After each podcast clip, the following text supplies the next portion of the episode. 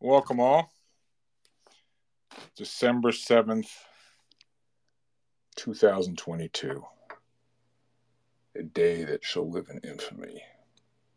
Because Michael Howell is here. Just to remind everyone that December 7th, 1941 was when the Japanese bombed Pearl Harbor. You know, it's kind of hard to imagine in this day and age all the craziness going on and all the woke nonsense and identity politics and the trivial nature of life in so many ways. Housewives of the Jersey Shore. I'm from New Jersey, so I can say that. Reality TV. What is Kanye saying? What is Donald Trump saying? Who cares? I mean, think about history. Unreal. Any rate, uh, let me get Michael in here. So we're delighted to have uh, Michael Howell uh, back with us. Uh, Michael is a great friend. Known him for oh my gosh, 35 years. He's become quite a uh, well-known uh, um, personality on Twitter. He's been very generous in sharing his wisdom. Um, and so it's a really opportune time to have Michael back, um, given what's gone on in markets. I've had some conversations recently with Michael. Um, story hasn't really changed, it's progressed. Final chapters have not been written. And Michael, he's had a great call this year, being negative on risk assets generally. I remember like it was yesterday, sitting in his office in London in October of 21. He was foreshadowing what was going to happen. Yeah, it's not just that Michael was right, he was right for the right reasons. And in a world where everyone fancies themselves as being Captain Stockpicker and following Jim Cramer or David Portnoy, whomever, it's a macro that drives markets. And I know of no one better than Michael who's got a good handle on uh, all things liquidity. So he needs an introduction, but for those that you care, follow him on Twitter, Cross Border Capital. He runs an economics consultancy, investment advisory service. Maybe you want to become a client, maybe you don't. Uh, I have no commercial relationship with Michael, but I cannot emphasize strongly enough to what extent he's a must follow, particularly as everything is all macro these days. So, without any further ado, Michael, it's great to have you here again, and um, I yield you the floor. Take it over, Michael. We'll go with it. Great, George. Um, hi, everybody. Thanks for thanks for tuning in. Um, as George says, I mean, uh, you can follow us. Cross Border Cap um, is the handle on Twitter. Um, we've got a website which is uh, crossbordercapital.com. Um, and as George has kindly said, we produce research. Uh, we also manage money. 80% of that is fixed income money, about 20% of that is equity. Um, and we do managed accounts and UCITS funds the basic idea that we uh, we have, what drives our philosophy, is that money moves markets. We focus on specific measures uh, of global liquidity, and that covers flows of money through world financial markets, uh, covering central bank flows, uh, traditional bank flows, uh, shadow bank flows, uh, and cross-border capital flows. Uh, really, a uh, really a sum of about 90 economies worldwide. So it's very comprehensive. We do uh, uh, weekly and uh, a monthly gauges of that of that liquidity pool. As George says, this is what moves markets increasingly. It's the macro dimension, and it's really understanding what the central banks and some of these credit providers are already doing. And we basically feel that financial markets are increasingly driving real economies, not vice versa. And one of the key points to understand before I, I, sort of maybe say a little bit about our current views is that modern financial systems are not as the textbooks say. It's not about interest rates, it's not about uh, raising money uh, for new capital investment anymore. Th- those days have sadly gone.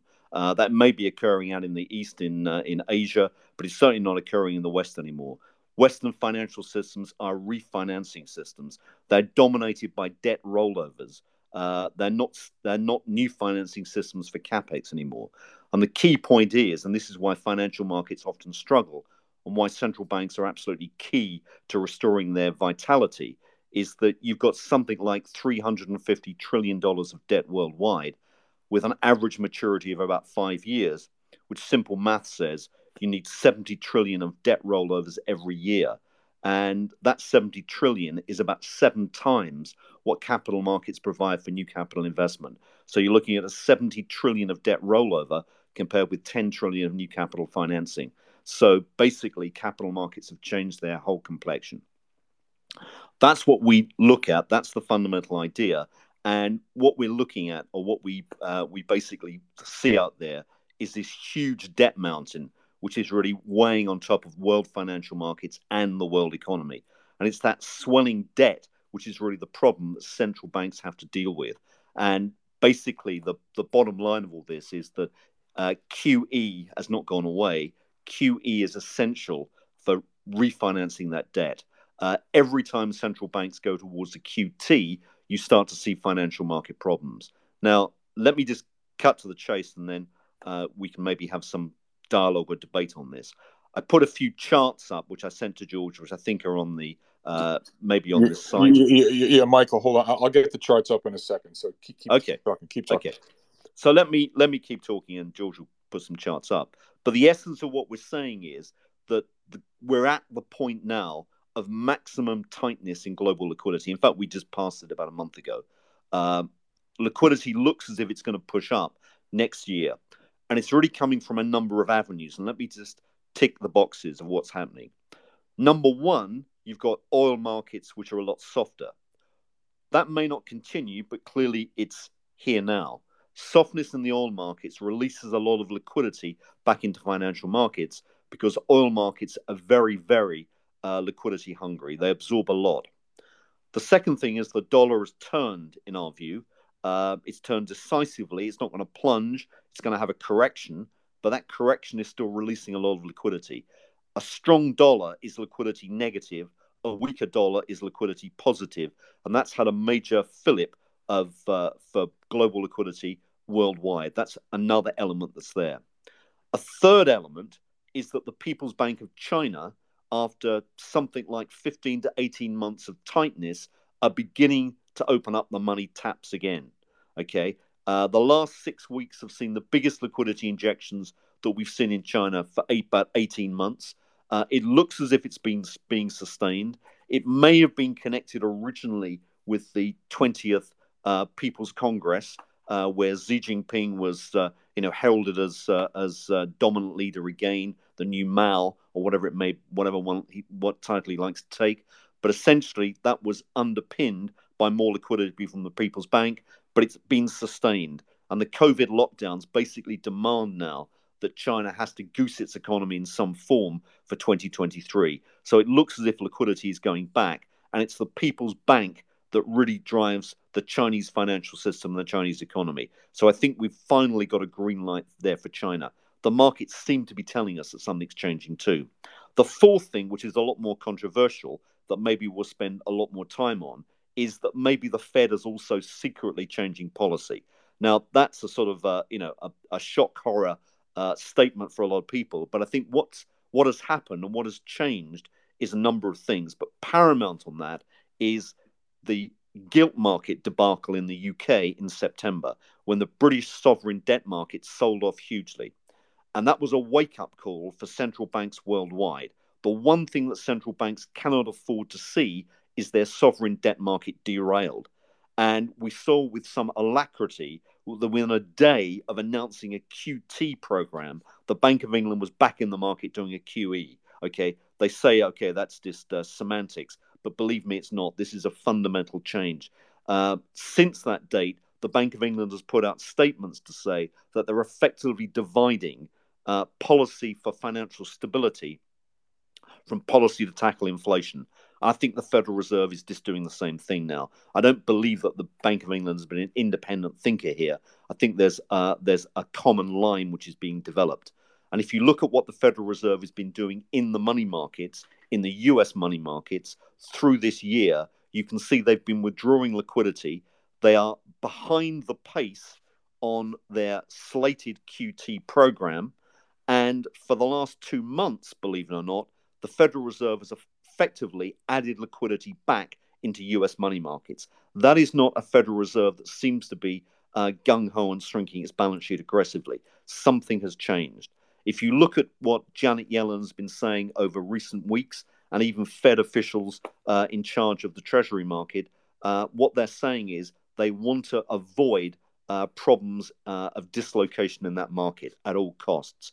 And basically, what you've seen, I would venture, is that through the last four to six weeks, is the Federal Reserve has basically taken a view that they need to stabilize the Treasury market. And our measures, which uh, will be on the charts that George will put up, shows that market liquidity in the Treasury market hit a low about six weeks ago and has been gradually picking up ever since. And that is a heads up to say that something has changed. And broadly, we would suspect but what you're going to see in 2023 is a move to try and get uh, effectively the Fed balance sheet up again. Now, that's a controversial statement. It is coming alongside uh, an interest rate policy that may be focused mainly or exclusively on inflation control, and rates will stay higher for longer.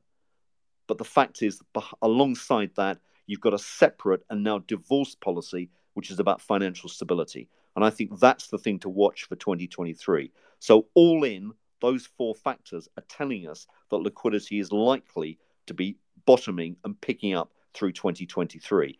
What does that tell me in terms of a view of markets? It tells me, number one, that I would be moving away from the dollar because I think the Fed is uh, is now on a different tack. And I think where you would see that movement most clearly is against the yen, because we know that Japan that Japan is an outlier and Japan's got a, a well a recklessly but very loose monetary stance. So if the Fed is moving in that direction, dollar yen should move, and I think it is moving. The second thing that you should see is that the gold price should be firmer. I think that's happening. I think alongside that, and this is not an investment recommendation, uh, let me say that cryptocurrency prices will bottom and begin to pick up uh, but they're a barometer of liquidity. Wait, wait, wait, wait, wait! You're not allowed to say that. Crypto is going to go up. Well, I, I, it's purely it's purely a liquidity view. It's not a it's not an investment view, George. That's uh, all right, Michael. Go ahead. The, go ahead. The, go ahead. Go ahead. the yield curve uh, is going to start to move towards steepening, and that's another thing to look out for um, come uh, come next year.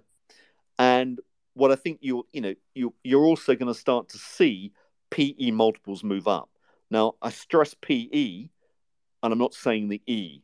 The E is a very different question. I want to throw a bone out there because that's uh, another thing that I think we can debate.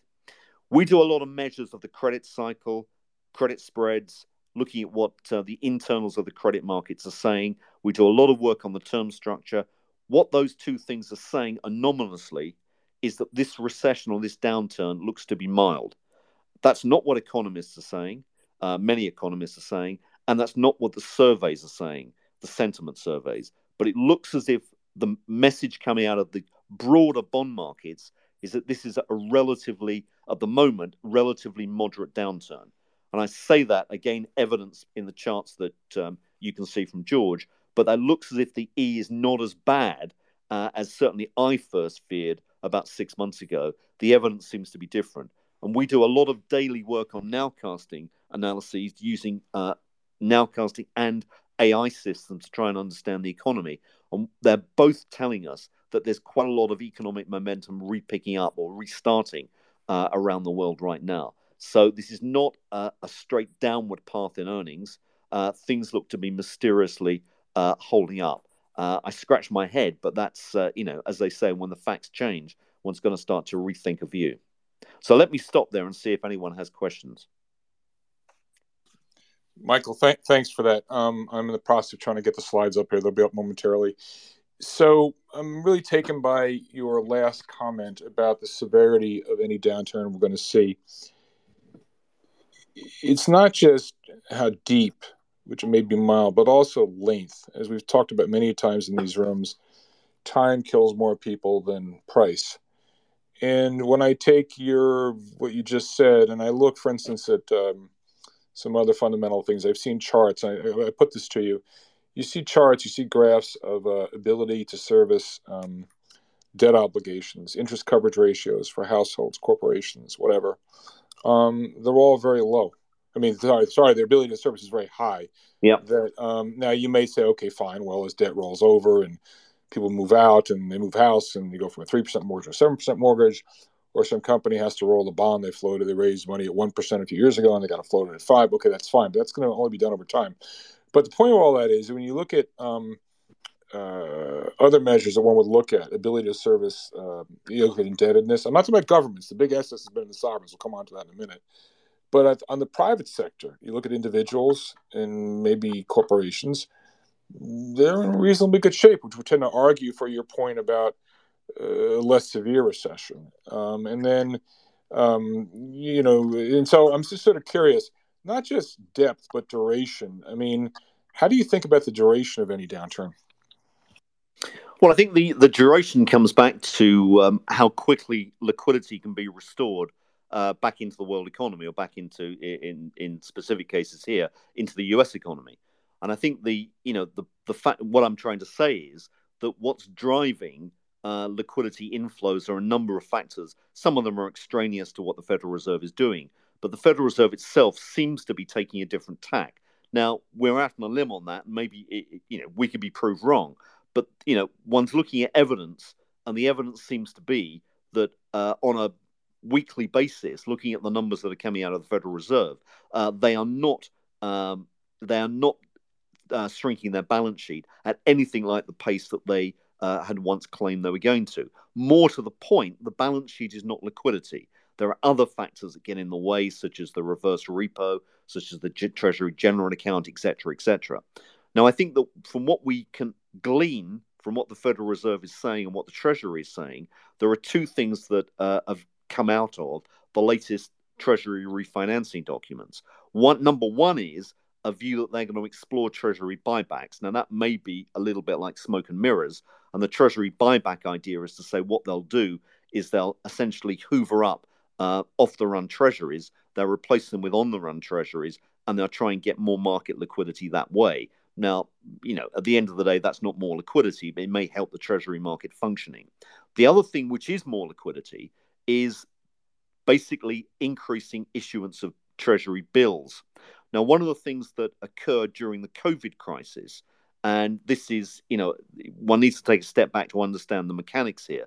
But during the COVID crisis, what happened is that the Treasury uh, stopped its issuance or slowed down its issuance of coupon bonds. In other words, uh, notes and bonds, Treasury bonds, and it upped dramatically issuance of bills. Okay. Uh, and those bills at the time were quite useful because of all the transfer payments, such as the furlough payments or whatever, that were made during the lockdown process uh, that were put into uh, people's bank accounts. Essentially, that money uh, ultimately found its way elsewhere in the financial system into the treasury bills. So the treasury bills absorbed those. In other words, there was a lot of money in money market funds, and they basically invested in those bills that were issued by the treasury. As time has moved on, those bank deposit accounts have stayed quite flush, but the Treasury bill issuance has dropped away. So basically, what you've had is that there's been a, a lack of instruments for money market funds to invest in, and consequently, this somewhat arcane instrument uh, in the Federal Reserve balance sheet, reverse repos, has been invented to absorb the cash. Now, the problem is that that takes money out of the financial system. Some Fed governors and some analysts have said, well, okay, it doesn't mean that liquidity isn't there. There's lots of liquidity in the system. It's basically just in the reverse repo. That's a somewhat disingenuous comment because it's not in money markets. It's basically siloed at the Fed, uh, not being used. If the Treasury start to issue a lot of bills next year, which I think they're going to do, and I think that they may increase dramatically, you will see that reverse repo account start to fall quite precipitously. And that is a pure injection of liquidity back into the money markets. Fed officials have hinted that they believe that the reverse repo uh, pool is actually damaging the treasury market. It's why you're getting illiquidity in the treasury market. I'm not sure uh, I go with that, but hey, that's what they're saying. So, what you're seeing, a number of arcane things that are going on, it may allow the Fed to say, well, we're still doing QE because we're still letting treasuries roll off our balance sheet. But that's not really accurate. They're basically injecting more money into the markets, or they will be through next year. And that I think is a key point to make. Uh, so these liquidity dynamics are really important. And the whole point comes back to every financial crisis that we look back to over the last 20 years or so has been a refinancing crisis in some form. Uh, it's because of a lack of liquidity. And broadly, the Federal Reserve wants to avoid that now at all costs. And that's why I think they, they're prepared to goose the system with liquidity. Rates will stay high. That's not that that's not the same argument. But we think liquidity is more important. Terrific, Michael. Michael, you're mentioning the uh, reserve repo account. Um, for those of us who don't get into the plumbing of um, money, uh, monetary, you know, money supply, and, and, and on the plumbing and financial markets, could you speak also a little bit to the TGA? Um, I know yep. that's been drawn down. You know, the conspiracy theorists amongst us are you know, suggesting Janet Yellen, you know, but you know, it's watch what they do, not what they say you know, Jay Powell engages in open mouth operations, but then you know, but then you have Janet Yellen behind the scenes counteracting what he's doing. So, could you speak a little bit about the significance of the TGA account? What has it done? And I know you and I have spoken about this. According to plans, it's supposed to go back up to 700 billion by yep. year end. I'm not sure exactly where it is today, but about 450. Yeah, but but also, you know, I, I trust these guys as far as I, I as I can throw them. So, you know, they say it's supposed to go up. Maybe it'll go up. Maybe it won't. So just talk a little bit about the TG and how it impacts this whole thing. Okay, so so both those two items on the liability side of the Fed balance sheet, the reverse repo account and the Treasury General account, are basically withdrawals of liquidity from the market. So if you take the Fed balance sheet, uh, other things being equal, if the Fed expanded its balance sheet, it would increase liquidity in the money markets. But you've got to offset that and subtract from that balance sheet the Treasury General account and the reverse repo pool. They are basically money which is siloed out of the money markets on the Fed balance sheet, inactive money. Now, I went through the reverse repo account. The Treasury General account is basically the Treasury's, the US government's account at the Federal Reserve. And it's it's replenished by tax revenue and it's depleted by expenditures such as transfer, welfare payments, or uh, whatever infrastructure spending, blah blah, and that tends to fluctuate quite significantly month to month. Historically, it has never been uh, a policy target. It's been basically uh, a float that's gone up and down just to uh, help day to day spending. It looked as if under the Trump administration it was being used as a policy instrument because it basically built up, I think, uh, from memory up to about one and a half trillion at one stage before it was being run down. Uh, but effectively, it can it can swing and it does swing, uh, but it's never really been uh, uh, certainly explicitly as a te- as a policy variable. It could be, but at the end of the day, one's only talking. Uh, maybe about the flexibility here of about 100 billion or so. So it's not really going to trouble the scorer too much. what you would expect to see in the next six months ahead of the debt ceiling negotiations. And remember, the debt ceiling is coming up uh, in all likelihood, well, in, all, in very high probability, uh, in the first half of uh, of 2023. And basically, there will have to be a vote on lifting the debt ceiling higher. Now, that will be, you know, it, probably, as it always is, an acrimonious debate. Uh, there may even be a US government shutdown, who knows? Uh, these things have happened before. But during that period of uncertainty, the Treasury General account tends to be run down. I suspect the number that they're talking about, the 700 billion, which was foreshadowed in the quarterly refinancing statement, is being put there because they want some leeway to run it down ahead of a debt ceiling debate. Um, it will be run down, then they'll build it up again. As it's run down, there'll be a liquidity infl- uh, inflow into markets. So, one of the things that you might be seeing in coming months uh, is that TGA going down. Uh, but you know, we're talking about it, it, could go down. You know, I don't know what the de minimis figure is. It's probably the lowest it could go. Could probably be circa 150. But you could be still seeing maybe 300 billion uh, going into markets through that avenue. That's true, Michael. Um, I finally managed to get your slides uh, up in the nest. Um, I know you spoke about them. I don't know now that they're up there if you want to specifically point out uh, any of the uh, certain charts, just because they are up in the nest now. Yeah, let me let me just focus on. Uh, I, I, can come back to these in time, but let let me focus on uh, a couple of those. There's, there's about I don't know. There's about eight to ten charts. Yeah, yeah, yeah. Uh, you, you, you, you have ten of them, and I put them up in oh, the okay. order that they're up in the order that you gave them to me. So okay. if you want to say chart one, chart, or just speak to identify what the title of the chart is, so people can follow along. Yeah. Okay. Well, let, let me let me just focus on two or three, and then we can come back and debate some of these things. The first one, chart one, is the global liquidity cycle. That's the centerpiece of our research. That's what's summarizing everything. Uh, that's the flow of money, an index of the flow of money through global financial markets. Uh, it's at its maximum tightness point right now. Uh, if you look at what we've put on top of that chart, there is a, a sine wave, a, a, fi- a, sort of six year sine wave that's been put on top of that, uh, that basically is saying that's how liquidity tends to repeat uh, over time. That just happens to be a fact. It does it in that cycle. I don't know why it does it in in, in a sort of 65 month cycle, but it tends to do it. Uh, that's what the fit is. And where we are now is at an inflection point. It looks like it's going up. Uh, then we've got to try and find reasons why it's going up, which I'll come on to. The um, the second chart is looking at a market liquidity index. This is not the same thing. We differentiate funding liquidity, in other words, the supply of credit uh, for position taking or for dealer banks or whatever, from market liquidity, which is market depth.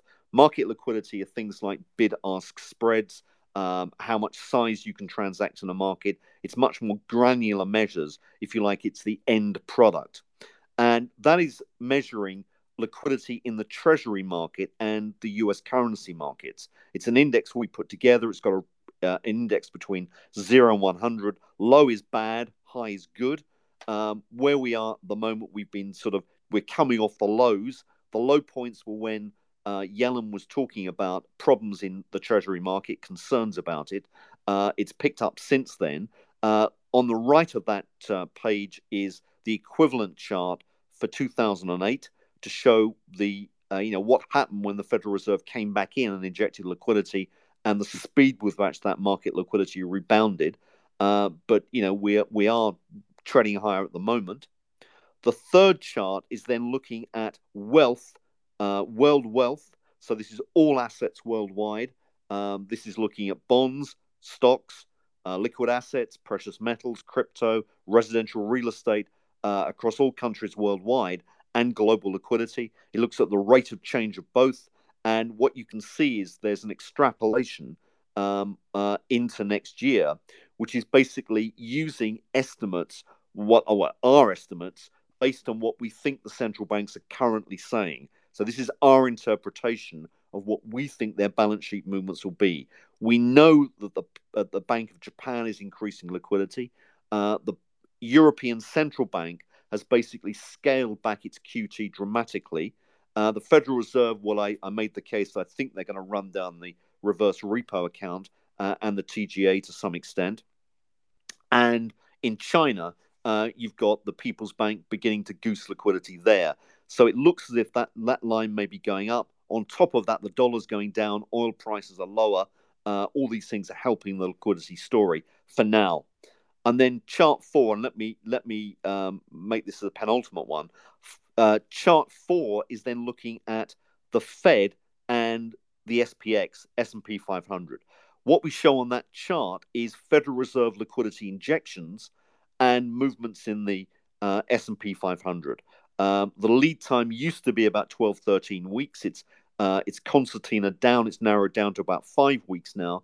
Uh, there's a clear lead time between Fed liquidity injections. This, by the way, is not the balance sheet; it's effective liquidity. So it's it's it's uh, it's akin to uh, bank reserve movements, or uh, rather like taking the uh, balance sheet minus cash in circulation, minus the TGA, minus the reverse repo accounts. It's money that's going through U.S. U.S. financial markets, U.S. money markets, and you can see the impact that has on uh, on the stock market. The stock market resembles to me a golf ball bouncing down a flight of concrete stairs. And those concrete stairs are dictated by the Federal Reserve. And if you look at the movements of the market, it's pretty much bouncing lower. Now, what I'm saying is not that the market's going to go up from here. What I'm saying is it's still in that pattern of going down, but I believe that we may be seeing inflection on the degree to which the Federal Reserve is prepared now to reduce effective liquidity in the market. That's the change. And if you look at those steps, the steps are getting smaller and smaller. Uh, and that's that's not you know our extrapolation. That's a fact. That's what's happened. The last chart I just want to focus on is the fifth chart, which is basically looking at the world business cycle. And what we've done here is to look at uh, two measures the market um, JP Morgan um, World PMI, uh, which is an okay uh, measure, not a, I don't think a great one, but it's not bad. A lot of people look at it. Uh, the other one is one that we construct from all business surveys worldwide, which is basically showing a little bit of a, of a tick up. And we put on top of that a model. This is an AI model, but let's not get too carried away with AI. This is an AI based model that looks at commodity markets, it looks at uh, trade sensitive currencies, it looks at, uh, at credit spreads, and from that information, it infers where we are in the business cycle. And it's been not a bad lead indicator in the past. And what all I'm saying is that you look at that evidence. If you want to go to the next page, that's just a daily track of what's happening, um, and you can see that there's been quite a bounce. And this is not the narrative that you'd expect uh, following uh, a lot of central bank tightening over the last 12 months. There's some resilience there in economies. So let me stop and see see how we digest that. that, that that's, that's well, I'm just what a what what a tour de force you, you are, Mr. Howell. Um, let's come back on Asia a little bit. Uh, you've got the two two largest creditor countries in the world, China and Japan. You you you in passing you mentioned what's going on over there. Maybe drill down a little bit further what you think is going on in China, and then interestingly, Japan. Like, how much? I think you're just going to keep carrying on. You and I've spoken quite a bit about what the BOJ is up to. Um, are they just going to carry on with this policy endlessly? So maybe let's just talk about China and Japan for, for a second here. Okay, well, I think the uh, let, let me do the maybe the say the easier one first, which is Japan. I think what Japan is doing, or, or what's happening in Japan, is basically um, the the the forward or the preface to what you're seeing in all Western financial markets. Uh, and that basically is saying everything has originally been invented in Japan, uh, be it QE, be it negative interest rates, be it uh, disinflationary pressures, uh, whatever whatever you think of demographic issues. All these things have come to the fore in Japan first. Japan is at least 12 to 15 years ahead in the cycle, in the demographic cycle. And so what you're looking at is a very similar picture uh, evolving in Japan as to what's what's happening elsewhere now. Um, you know, high debt GDP ratios, all these things, yield curve control, um, invented in Japan.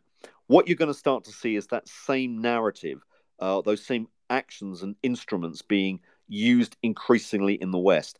I would argue that we're a lot closer to yield curve control now than many people would would envision. Uh, I think we're basically getting, know, we, we may be there in the Eurozone and uh, and the UK de facto anyway, and given given what they're doing.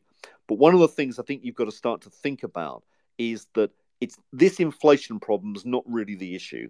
Okay, uh, it's an inconvenience, it's troubling, sure, but the real issue comes the other side of that, which is the fiscal cliff. And what we've got are uh, a hugely a huge deterioration in the fiscal arithmetic in most big economies. Okay, and that's largely demographically driven. And the question one's going to ask is is how our treasury is going to be funded during this period during the next couple of decades. The amount of spending is skyrocketing. Just pick up a copy of the uh, the CBO report, the Congressional Budget Office report of U.S. finances in the next ten years. Okay, if you think the Brits have got problems, start to look at the U.S. Okay, uh, the US, it may be one of the cleanest shirts in the laundry, uh, but there are problems there. Uh, you know, all these other countries have got big, big problems. And that's why governments are going to have to come back and central banks are going to have to be involved in this whole process. Yield curve control and QE is definitely coming back on the agenda, like it or not. This is the reality. So in Japan, what we're seeing is a forerunner. Uh, monetary policy will stay loose. Um, the yield, the uh, uh, yield curve control will persist, and we'll see bouts of yen weakness or more particularly currency volatility. That's the name of the game. Okay, that that's what you're likely to see more and more of currency vol. Now, let me shift to China because I think there's an interesting narrative going on. About two or three years ago, I wrote a book called Capital Wars, which was all about uh, global liquidity uh, and the implications going forward. And one of the uh, one or two of the chapters singled out China and what China was trying to do. And what I said in that book was that China's agenda was very clear, and China wanted to displace the dollar within the Asian region. Okay, doesn't necessarily want to make the yuan or the renminbi the dominant currency worldwide. Uh, it's got a more limited regional focus on actually forming um, a, uh, let's say, a, a regional currency bloc. Now, that was kicked off, in my view, in 2016 uh, at something called the Shanghai Accord among the G20 economies in an attempt to get the dollar down. And if you look at Asian currencies through that period from early 2016 onwards, what you basically have seen is remarkable a remarkable lack of volatility uh, in currencies. They were all being managed. There was less volatility in the forex space in Asia than there was during the fixed exchange rate regime prior to 1971, and that's that's a big statement. There was deliberate manipulation of currencies going on, and that ended in March of this year, and it ended because the Japanese let the yen go. Now, this may be, and this is going to sound like a conspiracy theory, uh, and it may well be a conspiracy theory, but I'll, I'll say it nonetheless is that if there's one currency cross that you can control if you're a government, it's the yen dollar because it's it's of the big currencies, it's the least liquid. And what's more, Japanese institutions will follow what MOF, the Ministry of Finance, says. Now, if you look at what happened in, um, I think it was a six to eight week period uh, from early March to early May, the yen fell against the dollar at an annualized rate of 82%, right? Uh, that is something I've never seen before. Uh, markets don't do that to currencies, only governments do. And I think the reason for that was it was an attempt to destabilize the Chinese financial system uh, following China's tacit approval of the Ukraine invasion by Russia. Now, that may, as I say, it sounds hugely Machiavellian. It may well be, but stranger things have happened. That was followed by the Korean won following the Japanese yen down, and it put a huge amount of pressure on China's currency. The People's Bank of China was struggling through this period to hold the yuan uh, stable. Uh, they wanted to keep it around about the mid sixes against the US dollar, uh, and certainly to stop it going through seven. And they tightened monetary policy significantly. It was COVID lockdowns, but it was also the tightness of domestic money and the problems in the economy that were basically causing this. It may be a big step to say this, but another question to ask is: Was the COVID lock, was the economy weak because of the COVID lockdowns, or was it a weak economy that caused the COVID lockdowns? And that again may be conspiracy, but that may be a face-saving statement by the administration there. From that point, uh, what you now have is a, a yuan, a Chinese renminbi, that has basically broken seven. Okay, they let it go. This is a now a clear policy change. Their agenda of creating a euro like structure across Asia is toast. Um, I don't think they're going to achieve that for a long, long time now. Uh, this is the Chinese. Uh, and I think they're going to have to change their economic model to try and get growth in a different way, particularly with the, techno- with the technology bans that have been put in place.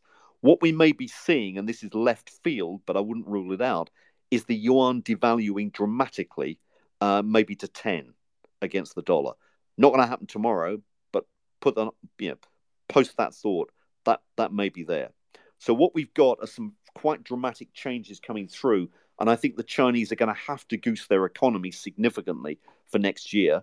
If they do that, you're looking at much stronger commodity markets worldwide. Um, so let me stop there. And there's a there's a lot uh, you know, a lot of probably yeah, contentious points. Yeah, there's a lot to unpack there. Uh, I, I urge anyone who wants to uh, ask Michael a question, come up on stage. Please raise your hand.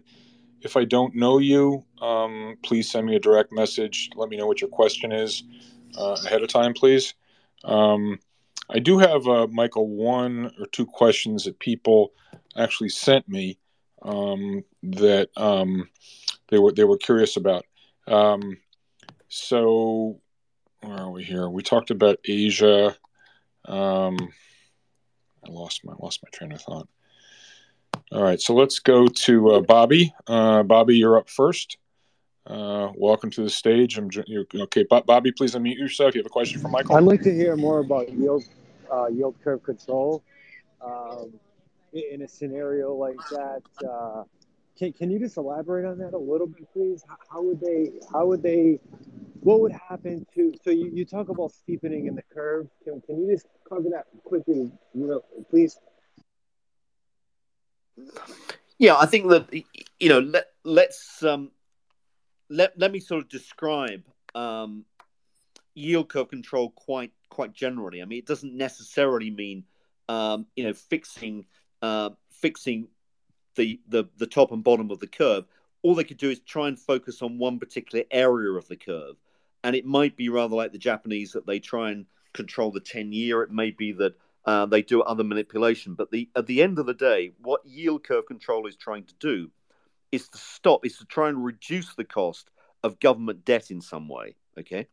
And that's the paramount factor to, to think of. And I, I want to run through um, just a, a, little, maybe a little anecdote, which perhaps brings home what uh, what the problems are and why the central banks uh, and the treasurers around the world have been spooked by this. Now, if you go back to the UK, which is where the problems began uh, in September of this year, uh, the UK budget was what was originally um, thought to have triggered this crisis. If you look at the math behind the UK fiscal situation, uh, and you take tax revenue in the UK and you subtract mandatory spending, so things like social security, um, education, health, defence, etc., what you find is uh, that that that difference between taxes and mandatory spending will cover interest payments on the debt uh, prior to the budget statement 1.8 times. So it was 180% coverage of the interest bill, right? After the budget uh, of the tax giveaways, uh, that went down to 120%. So it was still covered, right? Uh, the budget changes they've now put in place within two years will take that coverage ratio to 300%. So it's absolutely watertight, okay? Things look solvent. That same number in the US today is guess what? According to the CBO, it's 80%, right? They also project that within three years, that 80% coverage goes to uh, about 0.3, 30%. So, in other words, the US has to borrow currently to pay interest, right? That's what I think is worrying uh, policymakers worldwide. They can see how quickly markets lose confidence.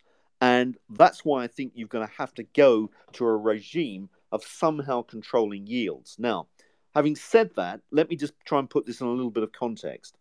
Is that what you've got looking forward into 2023 is a is a um, a market environment where a lot of people are very upbeat on bonds. Okay, and I think there could be you know decent reason for that, uh, given that you may be getting economic slowdown, inflation coming down, etc. Bonds being a, a disaster this year, there could be good reason. However, there are a number of things to factor into that view.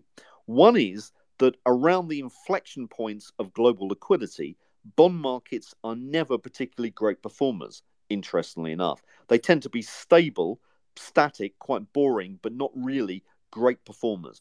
The best performance from bond markets comes when liquidity is much more buoyant. It's about the middle of the cycle to slightly above. That's when you get the big movement. The second thing to say is if we're correct that you're going to get uh, a, a period whereby um, interest rates in the US are higher for longer, uh, rate expectations are going to have to, you know, change a little bit here. Uh, they're not going to be quite so aggressive on the downside. But the third point, which is maybe the killer, is look at the term premium, which is a wonkish concept, I know. But the term premium, like the risk premium you pay for duration or for interest rate risk in the treasury market, is its lowest figure ever on our estimates, going all the way back to the 1960s. So it's never been lower. Now, our figures are similar to those that are produced by the New York Fed. The New York Fed is more or less confirming that fact that you've got almost the lowest figures ever for the term premium on the US market. In other words, it can only go up. And that is something which will detract from performance in the bond market. So all I would say is I think bonds next year are going to be okay. They're going to be boring. I would, you know, just as happily go at the front end as the long end of the market. But generally, what central banks want is to remove volatility from the bond markets. Maybe that's exactly what they're doing. And that's what I would generically call yield curve control. Other people think about it as financial repression. Uh, maybe that's a you know another another label to put on it. But it's basically attempts to try and fix part of that curve, be it the front or the top end or the middle. Uh, David, um, please unmute yourself. The floor is yours. You have a question for uh, Michael? David? Yes, absolutely. And uh, I think that uh, considering the fiscal uh, dominance regime we might see outside of the Eurozone, and if we use, like we you just illustrated, Japan as the case study of artificial uh, yield control in that sense, where do you think um, Putin's analysts within the compression of, let's say, European central banks and uh, the abilities to interact with price stability, uh, given, let's say, the the, the uh, fundamental dis- disjunction you have within uh, GDP developments. One, and do you think that that uh, obviously within your analysis that's going to uh, interact within the United States fiscal regime in that sense? Well, if you okay, let me let, let me try and um, pin down what you what you're saying. Um, is it that you're saying what is there are there attempts to get others to um, sell treasuries? Are there attempts to maybe uh, control the price of gold? Are there attempts to create a rival currency? Uh, all of the above. Um, yeah, and and does this compound to a potential structural shift within inflationary pressures what we're seeing on a global scale instead of this cyclical idea that we might have within the onsets of inflation and dis- uh, disinflation?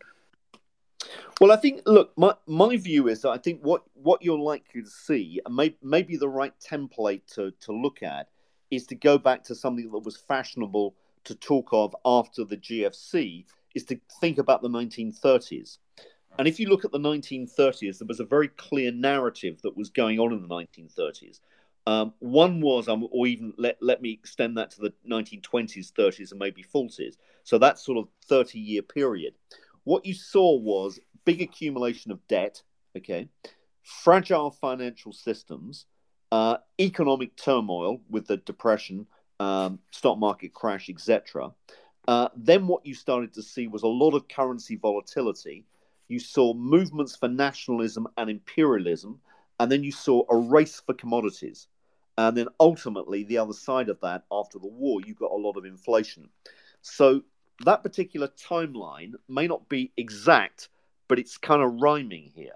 And I think that you know what we're what we're looking at is a situation where there are two uh, two camps uh, you're either you know inside the tent with the US uh, or you're outside the tent. And basically, uh, I think where, where those divisions seem to be seem to be being drawn are between uh, the US um, and Europe in one camp. Uh, you've got Russia, China. I mean, China is not being explicit about its friendship with Russia, but I think it's there uh, beneath the surface. I mean, there there is sort of tacit uh, you know, uh, uh, approval in both camps of, of, of an alignment. Uh, Latin America is kind of difficult, but I think you can see a case for them being lured into that China Russia orbit. Africa may be up for grabs, and then you've got a smattering around Asian economies, which may either go one way or the other. So I think you are seeing two camps.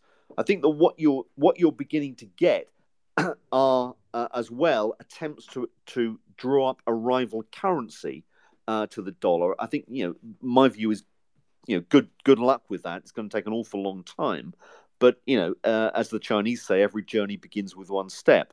And what they're exploring now is to produce a currency. This came out of the BRICS conference uh, in July of this year, a rival currency which would basically include uh, the Saudis, uh, Brazil, uh, South Africa, um, plus Russia, Russia and China uh, basically creating a rival unit.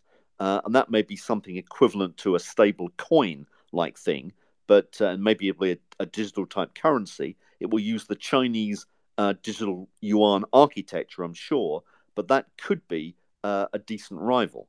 And I think that you know we shouldn't we shouldn't um, you know dismiss that because it's a possibility.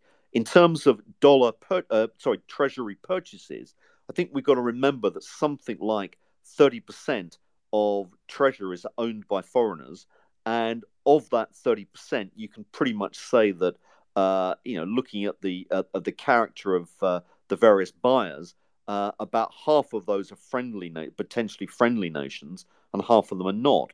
Uh, I mean, in other words, half of them are in the Russia, China, South Africa, uh, Brazil camp, uh, if you like. So there are issues here about funding um, the deficit long term. And these are questions that I raise because it almost guarantees that central banks have got to come back in. And you know, the reality is that when you've got aging demographics, mandatory spending is skyrocketing. Uh, there's no way that governments are going to are going to renege on these promises easily. Politicians don't do that; they like spending money. But the tax bases are shrinking, okay, and they're shrinking because working age populations are in decline. Okay, the U.S. is not so bad here, but Europe is in a terrible situation. Now, where you have politics which are very polarized, and you look around the world, whether it be the US, the UK, whether it be Europe, Italy, whatever country you pick, there is a huge, uh, you know, uh, focus on sort of the the the polarization of politics. Popular popularist parties are on the up. No politician is going to get voted in if they say we're going to raise taxes, so they won't do that. So what it comes down to is the path of least resistance is the central banks come back, and that's what we're more or less saying. That has to happen. And so, what you've got are financial markets in the future where uh, the role of central banks is not going to go away. They're going to be dominant. And I think we're in, in an environment where you get both cyclical uh, or volatile currency moves and you get volatile inflation bouts as well. So, inflation surges and then it comes back, surges and it comes back. And that's broadly what I think a sort of sawtooth pattern. Not that great uh, for asset markets. But I suppose if you're going to be anywhere, you probably ought to be in equities at some stage. Terrific. I got a bunch of questions to follow on that, uh, Michael, but I want to turn over to KFAB. Uh, KFAB, uh, I don't know if you can hear me. Please unmute yourself, KFAB. The floor is yours. Yeah, thanks, George. I apologize. I was scrolling through uh, Michael's excellent slides uh, when you called on me before, and I panicked and fat fingered it. So uh, I apologize.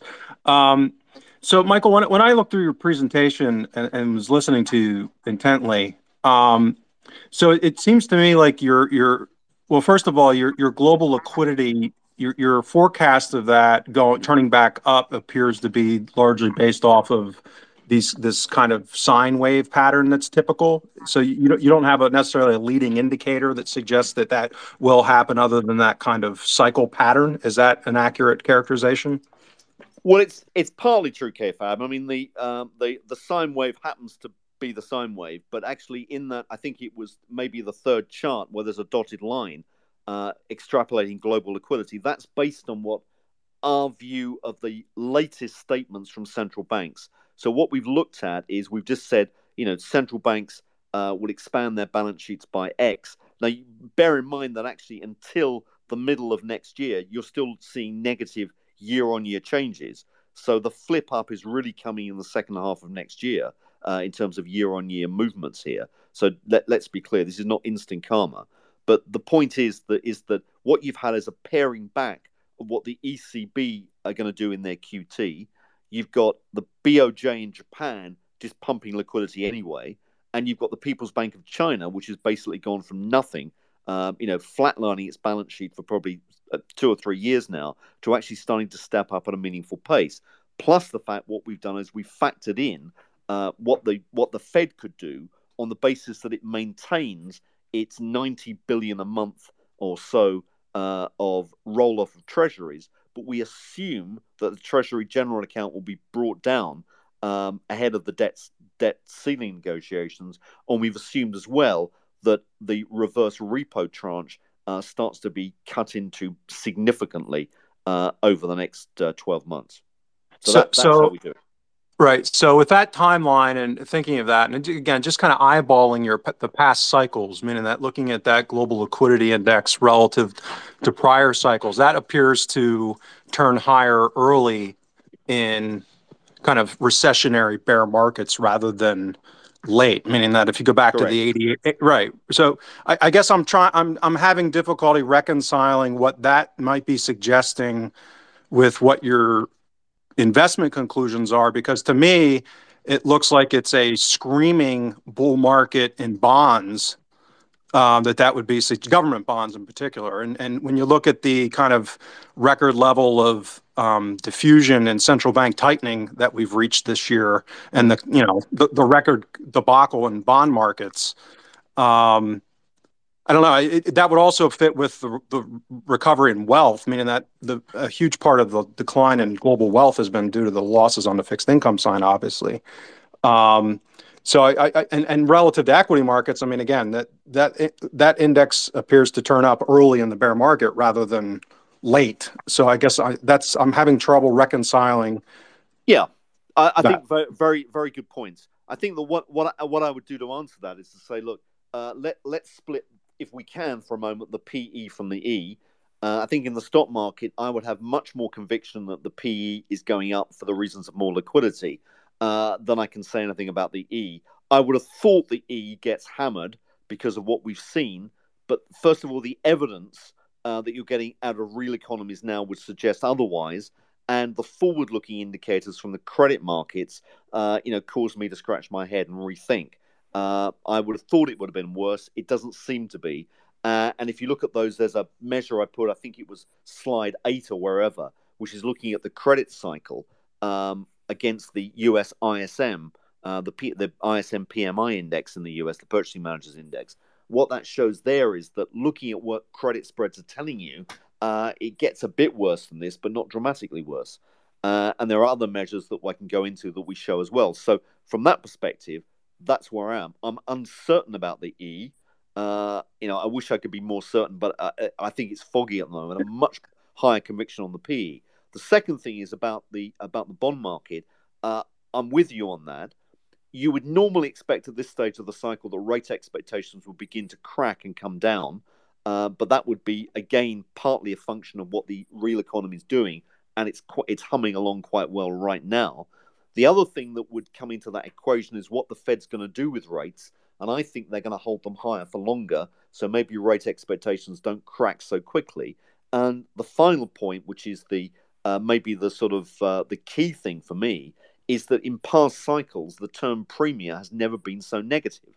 and part of the reason that the term premium is very negative right now is comes down to two reasons one is there's been an absence of treasury issuance for some time as i indicated particularly through the covid period where it was mostly bills rather than coupons and the coupons are now picking up and the second thing is there's been a huge rapacious uh, demand for US assets from foreigners as safe assets. So the amount of private sector buying of the treasury market in particular, uh, in, despite the sell-off in the last uh, few months, has been uh, you know quite dramatic. I think treasury purchases by foreigners uh, are up 30%, and it's all private sector. It's not the central banks doing it.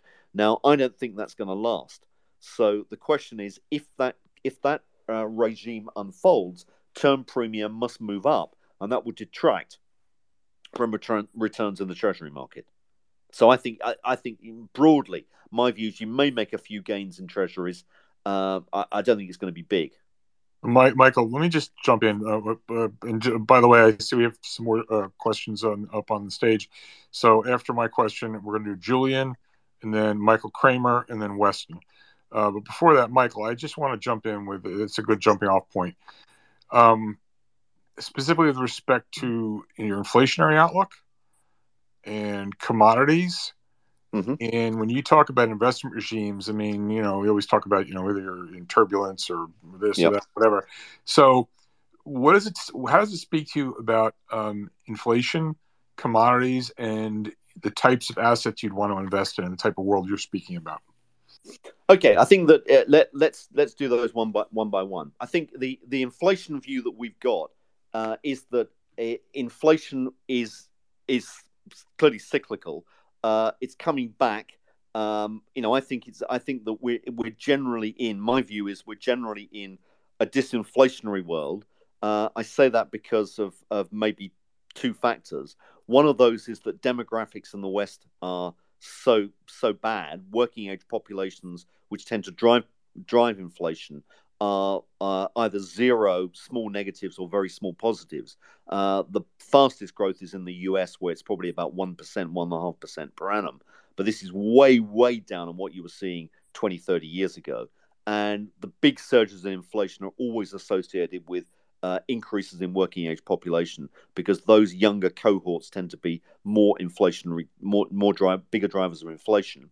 Um, the second factor is I think China is still an issue here, and I think the you know the question one's going to ask, and I, I don't know the answer to this, but I'm sort of you know I'm uh, I'm I'm uh, sort of throwing things out is that with China how are you going to get growth? I just don't think the infrastructure model and the credit, you know, goosing the economy with credit all the time is going to work in the longer term. And they they can't get consumption started. Uh, the lesson that we saw, uh, and I think this is a realistic uh, statement to make, uh, is that we lesson we, we got from the old Soviet Union was that it's very very difficult to change the structure of the economy quickly. Uh, I spent a lot of time, you know, when I was doing a master's studying uh, centrally planned economies, and the weak point of those economies basically was that they could produce capital goods, you know, way, you know, way into the future. Uh, they were low quality goods for sure. As soon as they started to shift towards consumer goods, the whole thing derailed. They couldn't handle it. And if you look at China, one of the things that people are saying in China is they're going to stimulate consumption. Well, I think good luck with that. Uh, if you take the Soviet model, and I still think the Chinese economy is very close to the Soviet model, uh, what you've got is potentially derailing of the economy. So they've got to go down a different route. And I think that different route is exports. And I think that if they can't compete at the high end because of technology constraints, they're going to have to go mid range, which means they've got to get the yuan down. So I think that's the other thing that you'd be seeing a big devaluation of the yuan, which is again disinflationary for the world economy. So for inflation, that's where I am in terms of uh, commodity markets, I think that uh, we are in a period where commodity markets are going up. Uh, I think the reality is that China, China's economy drives that. It's got a big uh, appetite for commodities, we know that. Uh, they may be deciding to do that for strategic reasons as well as economic reasons. So the demand for commodities will be there. China has to import. It doesn't produce a lot of this stuff itself. Um, and if you've got the dollar falling, and the Chinese economy reviving, uh, then you're going to get a lot of demand. I mean, you know, just think that you know the oil market was uh, was very strong this year, and the Chinese economy was de facto in recession, pretty much.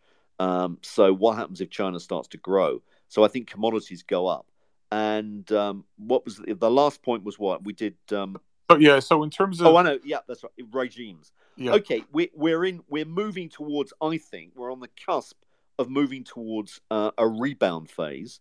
Uh, in a rebound phase, basically what you want are uh, sort of credit strategies. In other words, things like high yield. Uh, that tends to be quite a quite a good area to be in, uh, if this is correct. But I would say, you know, the the what's different partly about this cycle uh, is that commodity markets. I mean, it depends where you where you look or how you look at cycles. But generally speaking, we're always very used to the idea that commodity markets pick up at the end of the cycle. But actually, the evidence of recent cycles are that commodities tend to get moving at the beginning of cycles. And I would suggest that commodity markets, particularly with a weaker dollar, uh, are going to start to move up significantly. So, so weaker dollar. So, so one question before before we go to uh, Michael. Um, so, I always like to ask for the average person in the room, you know, what they should be doing, how they're looking at markets. I mean, obviously, this past year has been very difficult. Index funds were a disaster. 6040 portfolio disaster. Um, you know, oil stocks are really the only thing that appreciably went up. So, you know, we're not we're not into picks here, but just sort of stylistically, if you were, you know, it's that time of the year, it's December, you know, the year ahead review, whatever, blah blah blah. Okay, fine. Like, what would you tell investors to be looking at? Should they be in equities, bonds, commodities, or within equities? I mean, sounds like you probably don't want to own. Well, I, I don't know. I don't want to put words in your mouth. What types of equity, sort of stylistically, would you be inclined to own? Uh, okay, I think that in, in terms of um, in terms of sectors, I think obviously um, you know energy, mining would be uh, pretty much top of the list. I think if you're going to start to get uh, yield curve steepening, um, banking stocks or financials are not going to be too bad in this environment. So I'd start to look there. I mean, for a bull market or for, uh, and I'm hesitant to say it's a bull market, but I mean, if, if the market wants to go up, you've got to have financials performing. I mean, that that's really a, a, a, a necessary condition. So I think you've got to start to look at that area. Um, would you go? Would I go for growth rather than cyclicals? Um, I think that you know, on the basis of what we know about the economy, rather than what we fear about the economy, I think the answer is probably yes. You would, um, because it looks as if, as I say, the evidence is that it looks it, that it, it, may be a soft landing until it isn't. So I think the one has to go with that with that uh, with that statement. Um, you know, as regards um, other asset classes, I think gold does quite well. As I said, I think the gold market could be well underpinned if central banks are moving back onto a monetary inflation tack. And at the end of the day, you know, let, let's look at this realistically. Uh, central banks, in my view, and if anyone detracts from that or has a different view, I'd be interested to hear it. Um, central banks have got to play a bigger and bigger role in debt refinancing uh, in the future, be it of the private sector or more particularly of the public sector. And if the central banks are doing are creating a monetary inflation through this through this environment, gold and precious metals are great barometers of that. Commodities generally, um, but that's what I'd be looking at. Terrific. Okay, we're going to do Michael Kramer and then uh, Weston. Michael, good to see you. Please unmute yourself. If you have a question for Michael Howell? Yes, I do. It's, it's great. I don't get to hear people talk about the TGA and reverse repos very often. So Thank good. I, I, I wanted to ask. Um, so obviously, you know, uh, going into year end, reverse repo activity may very well increase. You might see TGA kind of increase going into year end, uh, drawing, pushing reserve balances down. So thinking about next year, though, as the Fed continues with QT, and as you mentioned, you know, reverse repo activity begins to decline and TGA probably winds down how do you see that affecting overall reserve balances? And then, of course, we know that it has a relationship with equities and stocks. So, how do you see that all playing out? Like, where do you see reserve balances maybe finally settling out in the end? Okay, well, I think the uh, the I mean, this is going to sound wonkish for a lot of people, but I think the the where where the Federal Reserve has basically uh, drawn a line in the sand is they think that the the minimum level of reserves is around about 2.3 trillion for US banks. Okay, where are we now? We're just above three. We're about 305 latest figure. My reckoning is that the the danger point is higher than that. I think the danger point is nearer about 2.8 trillion. Um, and there are various reasons for that, but a lot of it's sort of looking at statistical work and seeing where you get get pressure points. And on my reckoning, um, unless they do something, will be uh, at 2.8 trillion or maybe below that uh, in the early part of next year. So that's why I think things have to change. Uh, and at the end of the day, what is paramount and sacrosanct is the treasury market. The US authorities simply cannot have the world's most important financial market, US treasuries, derailing. Uh, and I think they know that.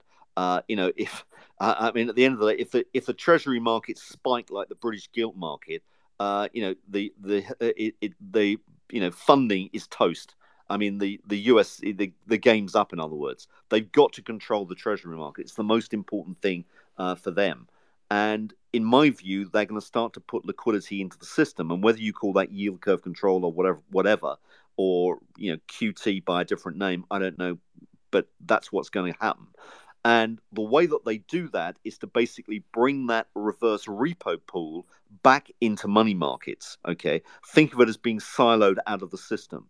The Treasury has hinted already that they're going to increase bill issuance next year. They don't really give us any guidance as to how much, but I would suspect that you may get a dramatic increase in bill issuance. Um, and they can then use that excuse to both deliver uh, a cosmetic QT, so they let treasuries roll off the balance sheet, coupons roll off the balance sheet. They can let the balance sheet per se shrink, uh, but they're effective liquidity injections into markets, which translate into banks' reserves, then start to increase. So they'll hold bank reserves up at above what I think is the key threshold, which is about 2.8 trillion. Does that answer the question? Yeah, yeah. Actually, I had one more point to that. Then, I, I mean, if we're if 2.8 trillion is sort of the number, right, which I don't disagree with, that we're we're going to probably be there before the end of this year. We're, we're talking like yeah, we, two, we, we may be. Yeah, we may be. That's it. And that's why I think that you know, I mean, I think we're we're closer than than maybe people think to this, um, and consequently, um, you know, if you look at if you look at what the Fed has been doing, I mean, look, after all, the Fed has that despite all this all the fanfare about QT and what they're doing with the balance sheet, the Federal Reserve has actually in, injected liquidity into the money markets net positive amounts for the last two months for October and November. Hey, where's the where's the QT? Uh, it, it's it's it's not effectively it's not happening. They're actually put they're pumping money back into the markets, and that's why Wall Street has basically bounced. Okay, that's the reason. Now it may be in the next few weeks that money comes out again for sure, but it looks as if the whole trend in balance sheet effective balance sheet reduction or getting money out of the system has actually cooled quite dramatically. And that, that's the point we're making. Is there some secret or secretive policy change that's going on? And I suspect it is. Yeah, well, Michael, uh, you'll, you'll correct me on this because you're the keeper of the numbers. But I saw a tweet the other day. Someone pointed out that on a year-on-year basis, on a year-on-year basis, I'm not talking sequentially monthly, on a year-on-year basis, it was only I think like in the last month that the Fed balance sheet declined on a year-on-year basis for the fir- first time since 2019. So despite all the talk, yeah, it's it's watch what they do, not what they say. So you're telling us you want us to believe I'm not teasing you now. So you're telling us that for all this nonsense, they didn't do a damn thing, and now they're about to blink. Yeah, but I think the question is is how they is looking at the at how they do how they manipulate this. And you know, if you look at it from the beginning of this year, the Fed balance sheet's down, I think, three and a half percent or something. I mean, it's it's it's not great. Okay, right. but if you look at the effective liquidity injections into markets, they're down dramatically. I mean, they may be down thirty percent, but that's purely because of this build-up of the reverse repo and what's happened to the TGA, the Treasury General account. Okay, that that's what's really driven it, not the roll-off of treasuries. So what I'm saying is they can have their cake and eat it cosmetically because they can say, well, okay, well, we're shrinking the balance sheet further next year in 2023. We're good guys. We're doing the QE as we promised. But actually, they're not because what they're doing is they're surreptitiously uh, allowing liquidity to rebound quite significantly. In other words, the proof of the pudding is in bank reserves. Bank reserves will be going up again. Trust but verify. All right. By the way, I made a mistake here. I, I forgot about Julian. So we're going to have Julian uh, with the next question, and then Weston. Julian, please unmute yourself. Do you have a question for Michael? Thanks, George. Uh, Michael, I think my question kind of spurs off what you were just talking about. I was wanted to ask about Fed remittances to U.S. Treasury. Traditionally, that number has usually always been positive until yep. mid-September, where it went negative. Yep. Uh, I wanted to I basically verify with you: is it the right way to look at this as the remittances that the Fed's not making because they're now paying out more interest than they're pulling in? So that amount is effectively the same thing as money printing. Yeah, you you got to you've got to think about the, the, the, There's two ways of doing this accounting. I mean, one is that uh, there are there losses on their holdings. In other words, if you mark to market um, these these uh, these treasuries, you'd incur a loss. technically, that's true, uh, but the Federal Reserve has the, has the luxury of holding the book, and it will redeem them par. So that that may not be such an issue. The other issue which you cite, which is the more meaningful one, is an operating loss, and that is because basically what they're doing uh, is they're paying out on overnight uh, to the banks for holding uh, cash in uh, cash in at the Federal Reserve, and they're basically getting as an income the coupon. And so, if you've got a very low coupon and you're paying out more, you're making an operational loss. In fact, you're subsidizing the banks. Um, and that is the key thing to worry about. Now, what that is doing is eating into the capital of the Federal Reserve. And if they get down to negative capital, they'll have to have an infusion uh, from the Treasury. Now, it depends, you know, what what almost what religion you are, whether this is important or not. Okay, do you have faith or not? And some people say it makes no difference at all, and others say, well, it makes a huge difference. And I think the you know at the end of the day, the market will tell it. Okay, we're we're we're we're talking about paper money here, and this is what comes back to the sort of the faith in credit, credibility. Is is Fed credit going to be trusted again if they've got negative net worth or whatever in their balance sheet? And I think that's an interesting question. I don't have an answer for it, but I'll, I'll say this: that if you look at what's happened to the Swiss National Bank, uh, and as you probably know, the Swiss National Bank was a huge, huge buyer of US assets in its balance sheet, particularly technology stocks, and they made a killing until they didn't. The Swiss National Bank has lost this year three quarters of its net capital because of the fall off in technology markets. Now, that means that the Swiss National Bank could actually be, you know, could could lose its capital. It could it could effectively go into negative capital, in which the Swiss government will then have to make good again, uh, again by the same mechanism. Now, the only point I make is that does this matter for currency markets long term? Is the market in general going to be concerned if the central bank behind a currency has got a negative net worth in its balance sheet? I don't know the answer to that. I think it's a really interesting question. Uh, so, but I think if I was a central bank, I'd like to be positive, not negative.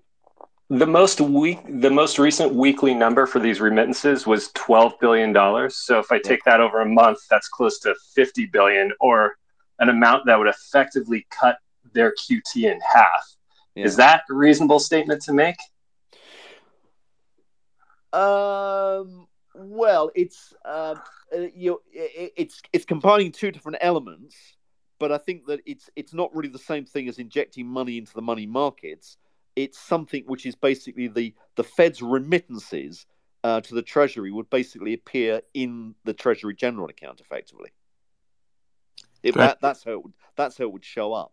So what you would find is if the if those remittances were going were going negative, uh, they'd have to draw down. Presumably, what you'd see is a further decline in the TGA. I'm not too sure how they account for that, but that, that would be reasonable to assume. I mean, Michael, I just think it's going to be a, a, case of carry on. Nothing to see here, just carry on. So whatever. All right, let, let, you've been so generous with your time. I don't. Want, I know it's getting late there. I don't want to keep you too long, but um, I see Weston has a question. He's next, and then we're going to go to Darren. Uh, Weston, please unmute yourself. Hey, Michael. Uh, um, thanks, George. Um, hey, Mike. Good to talk to you again. Um, for those of you who don't know, I'm from Real Vision, based in Tokyo. Um, oh, hi. Keeping a very. Hey, uh, yeah. Uh, so I actually interviewed uh, Mike on the Real Vision Daily Briefing uh, a few weeks ago, mid-November, and we discussed a lot of these kind of key points that Mike's been uh, talking about uh, on the spaces. Um, I just want to read first, just kind of reiterate one point that we were discussing uh, for the sake of the spaces, which is regarding the Bank of England, Bank of Japan. Um, and you know, it was my view, um, and and Michael, I think you agree. Um, but basically, you know, when you're looking at what the Bank of England did in early October, in which they did, you know, this emergency rush into buy the long end of the yield curve, bid for unlimited size, or you know, temporary yield curve control in order to you know, stabilize volatility explosion in the long end of gilts and, and prevent the, the the pension system from you know vaporizing. From the BOJ's perspective, watching that, I think that BOJ is looking at what the Bank of England had to do, and you know how they had to reverse from QT to QE, mind you, while still on a rate hiking path. And right or wrong, it reinforced BOJ's stance that this is why we, the Bank of Japan, have yield curve control, control in place for six years, and this is why we must never abandon it. Because uh, if we do, the JGB market will blow up just like the gilt market, but in spectacular fashion. Um, and and so it kind of uh further strengthened probably their resolve on that. Would you, you still agree I, with I think that? that? I think that makes absolute sense because I think all central banks have basically learned the lesson of September in the British gilt market and they've blinked. And I think it's not just the Bank of Japan. I think the Treasury and the Federal Reserve have also blinked. And that's what I think is going on. I think there is a deliberate separation uh, between policy to control inflation, uh, which is interest rates, and policy to stabilize financial markets, which is balance sheet. And I think if you listen to, uh, I would just you know suggest listen to a lot of these speeches coming out of Fed governors, and I think you're going to start to hear more and more about this bifurcation between interest rates and balance sheet. I think that that's the way it's going. Um, so, in my view, the the gilt market debacle was a huge was a huge was a mount was a mountain. It was a watershed in this in in markets. So right. I agree. Big. So, so so uh, and I and I have to, I do tip my hat to Governor Bailey for being able to pull this off. Uh, I think that if it coincides, however, if you have a situation like that where uh, in the Treasury market, in the U.S. Treasury market, in which the Fed, for the sake of financial stable uh, stabilization and not for stimulus, has to do a sudden emergency QE in which they have to suddenly start buying, you know, the long end of the U.S. Treasury market while still on a rate hiking path. That communication to say like this is truly a non QE QE, um, we, and we are not pivot. It is not a pivot or anything like that. Uh, I would have to imagine that's going to be a pretty horrendous sort of or a very difficult thing to uh, message to markets. Do, do you think that that would I think that probably not go over so well? It's a, it would be a messaging task, right? I think it's a really difficult thing because basically they put so much weight on this forward guidance idea that you know what central banks say is gospel, uh, and I think they would uh, they would do anything they could to avoid doing an explicit QE in the sense of rebuying treasuries. So I think what they do is they do it surreptitiously, sort of sous la table, uh, by increasing bill issuance, getting the Treasury to increase bill issuance, so they can run down the reverse repo account. And as I say, you think of the reverse repo as a silo which is out of the market that can be tapped into. And I think that's what they're going to do. But they need to focus on keeping bank reserves in the US at a high level. Uh, and you know, through this, throughout all this, the banks are getting paid to hold those reserves. So it's not so bad to be a bank right now. Right. Um, uh, and then I just wanted to ask your question. This is a separate topic, but I just want to get your kind of general thoughts on this um, this BIS, this Bank of International Settlements paper that just came out um, regarding this like sixty trillion in dollar debt um, that's kind of quote unquote missing off, uh, yeah, via the, off, the currency swaps. Yeah, off balance sheet like yeah, uh, currency swaps and all that. Just, like, uh, what your what are your thoughts on that? Does that factor it? Does that change anything or factor into anything that you know of, of your models in terms of you know capital flows and sort of uh, li- you know um, li- liquidity measures and, and, and all that? Uh, thanks. Well, I think I mean the, there are two things to say about that. I mean, uh, or maybe three. One one is that the number is probably a realistic number, uh, so it it it can be taken as fact. BIS are pretty good at researching this. The second thing is that it highlights something that we know anyway that the FX swap market is a very important source of liquidity in the world economy, uh, and it has been pretty much since the GFC. Uh, you know, it's it's it's re- more or less replaced repo finance uh, as an additional source of uh, of capital or credit. Uh, but it's you know it's all part of the same shadow banking activity, if you like, based around collateral. The collateral happens to be forex in this case. Um, and the third thing is that it basically shows how pro cyclical liquidity is with the dollar. So if the dollar is coming down, what you're going to start to see uh, is a significant uplift in global liquidity. And the impact on the dollar on global liquidity on our measures is actually very dramatic. So the fact that the dollar's come off whatever it is, you know, seven percent or whatever whatever the number is from the peak, is material. It will have an effect of boosting liquidity next year for sure. Michael, so just tagging on that before we go to Darren, we'll do Darren and then Michelle. So, Michael, doesn't that all things being equal, the margin uh, suggests that emerging markets is an asset class? And, and again, uh, you know, it's a much more heterogeneous group than it used to be. I mean, so I, I realize you can't generalize, but generally speaking, that emerging markets should relatively do better, and in particular, you might want to highlight a few, a few that would be top of your card. Yeah, I think, look, I mean, emerging markets and commodities do fantastically in an environment where China is uh, expanding its economy and the US dollar is weakening. Uh, and that's the environment we've, we've currently got. So those are, the, those are asset classes that clearly should outperform. I think the, the one of the difficulties with, with emerging markets now is that you've got uh, a whole variety of different types of markets. But I, you know, I would think that um, uh, you know some people may be, may be brave enough to go back into China. You know, China at these levels is probably, from a value point of view, quite an interesting market. But I think that you know the sort of markets that I'd be that I'd be looking at would be you know markets like Brazil, where you've got uh, you've got potential with commodity with commodity prices moving up.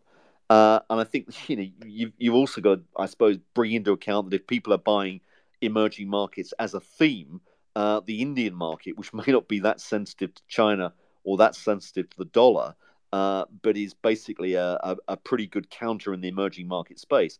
It is, you know, close to, I think it's close to an all time high already. A lot of money has moved out of China into India. But maybe that's the sort of thing that still looks good. And if you look at it from a geopolitical perspective, um, you know, if China is going to be contained uh, in the world economy, India absolutely uh, has to be made a winner. And I think that's you know that's what we got to think about. And Michael, at the other end of the playing field, let's put it another way, because investing is always about you know making choices. It's relative attractiveness. Mm-hmm. I don't want to stuff, stuff words in your mouth, but I have my own prejudices and expectations of what you're going to say. Um, what would you not want? It's a lot of times, you know, as I say, investing is just you can do it two ways. You can just figure out what not to own and just do the rest. What would you not own in the environment that, that, that you're thinking about in 2023? What do you think will do less well? I think the I think the difficulty. I think Europe still has. There's a lot of problems in Europe, in my view. Uh, and you know, it, it's a it's a matter of debate about whether those are discounted properly or not. But I think that the you know the the issues are for from a European perspective energy based, and you know, I'm I'm not so sure that this this problem has been solved um, because well I, I know it hasn't been solved. And this this is a structural issue. You know, energy costs for Europe are going to be high, and energy supply is going to be a long, a, you know, a long term problem. The German economy is not the locomotive it was. Uh, you've got a lot of potential uh, fallout from that, I would guess, within the European Union area. Um, you've got uncertainties about Italy, we know that. But generally speaking, if that German uh, locomotive is not clicking, uh, then there's an issue. And Germany is being one is one of the casualties or potential casualties of decoupling from China generally. So where does Germany go? It's really an export machine and um, you know it needs markets, and that you know that's that's going to take time. So I would still think uh, that that's an, uh, that this whole area is problematic. If I was looking uh, for areas to for geographically to go into next year, I'd certainly be looking at the commodity producers. I'd be looking at the emerging markets. I'd be looking seriously at Japan because I think Japan is in many ways a sort of a about warrant is the wrong way of putting it on China, but I think it's a decent way to play China. If the Chinese economy is strong, I think Japan will benefit from that.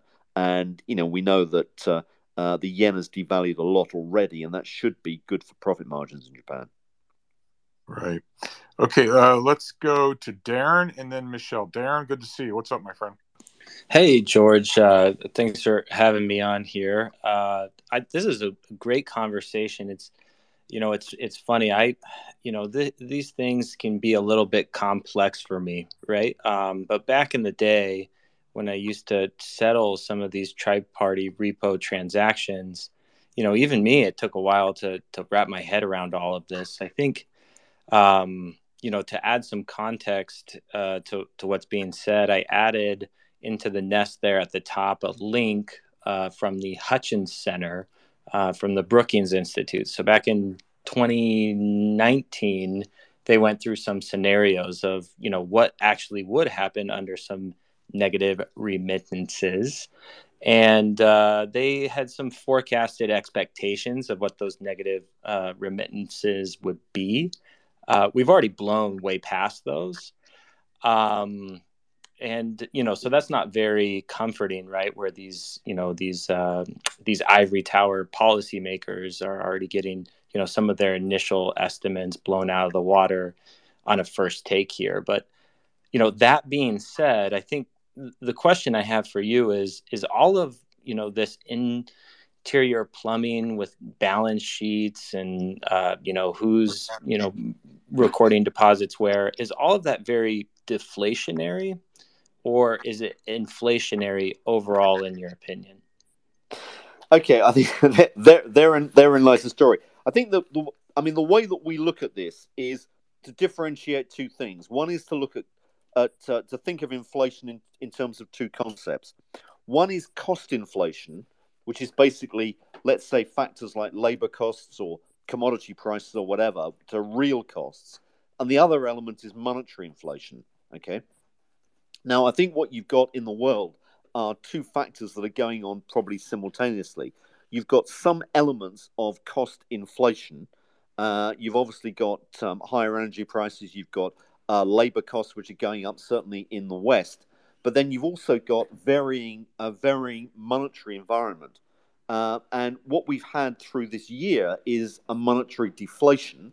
Uh, you know, viz what's happened to markets, what's happened to crypto, what's happened to gold. And I think next year we're going to get the opposite of monetary inflation. So I think it, it depends, you know, first of all, on uh, what asset class you're thinking of in terms of what, what effect it has and what the timeline is. So uh, I think next year we're going to probably see some residual cost inflation still, um, and we're going to get a dose of monetary inflation coming back.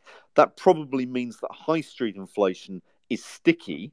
Um, but I think that you know, you, as I said probably earlier on, I think that we're in a world where you see much sharper um, currency cycles and inflation cycles than maybe we've been used to, and that that maybe is the difference. It's more more volatility in those areas that I would say.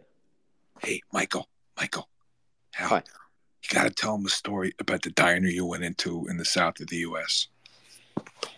Oh, this was yeah. Sorry, I I, I probably relayed the story before, but this is basically saying when I was uh, when I was in the U.S. This is probably about two three weeks ago. Uh, I was traveling back to Washington, and I, I, stopped off on the freeway and went into a diner, and it said typically on on you know, the, sort of the the front of the diner, "Help wanted," but you go inside and on the tables, it's got these uh, these notices that saying. Uh, anyone that knows anyone that wants to come for an interview will pay you a hundred bucks. So that shows you how you know how short labour is, and I think it's a com- you know it's a combination of people that have uh, left the labour force because of COVID, and it's a combination of the immig- the immigration controls that the Trump administration put in, uh, which is an issue. And I you know I've got friends here in the UK who uh, were trying to get a visa to go and work in the in the US for a U, for a UK company Okay. And it took them uh, 18 months to get the visa approved, and they had to put in 700 pages of, of uh, paperwork into the embassy to get the to get the visa. That's how tough it's become, and that's why I think you've got this. Uh, there's a labour shortage. Yeah, Michael, I just want to before we go to Michelle, I just want to expand on that a little bit. So just listening to you talk, you know, and you're like, okay, well, you know, we can't deny the fact that economic news has been better than we thought it would have been, you know, at the margin the last few months. And global economic is starting to pick up a little bit, and the Fed's going to become less restrictive. Price of oil's come down. And things, you know, maybe will start to at least become less bad or inflect to the upside. So maybe my fondest dream of sub 3000 S&Ps is not going to happen. Um, but but further to that, more importantly, just stay with the line of thought you just start to go into. You know, Jeremy Irons, please call your office. I love that scene from Margin Call. Mr. Howell. Yeah. Please explain to me why this isn't highly inflationary. You know, first and foremost, even even not even going so much about inflation, but it's, it's about profit margins and the power of labor and clawing back their lost um, their lost real incomes. Explain to me why this isn't highly inflationary. Um, you know, pretend I'm a golden retriever or a small child. Like, you know, you're, you're, you you you're throwing all this gasoline on the fire, and you know the bull case is, oh, inflation is going to go from eight to you know two or four or whatever it is. But but you did say clearly inflation is going to prove to be less sticky. It will be more sticky than, than than many are expecting. Um, like, how is this not inflationary? Like, how is this not? Listen, you've got like record shorts in, in, in global bond markets right now because mm-hmm. everyone, okay, all right, everyone is short. Um, actually, I, I take that back. I, I, just argued against myself. Scratch that. Pretend I didn't say that.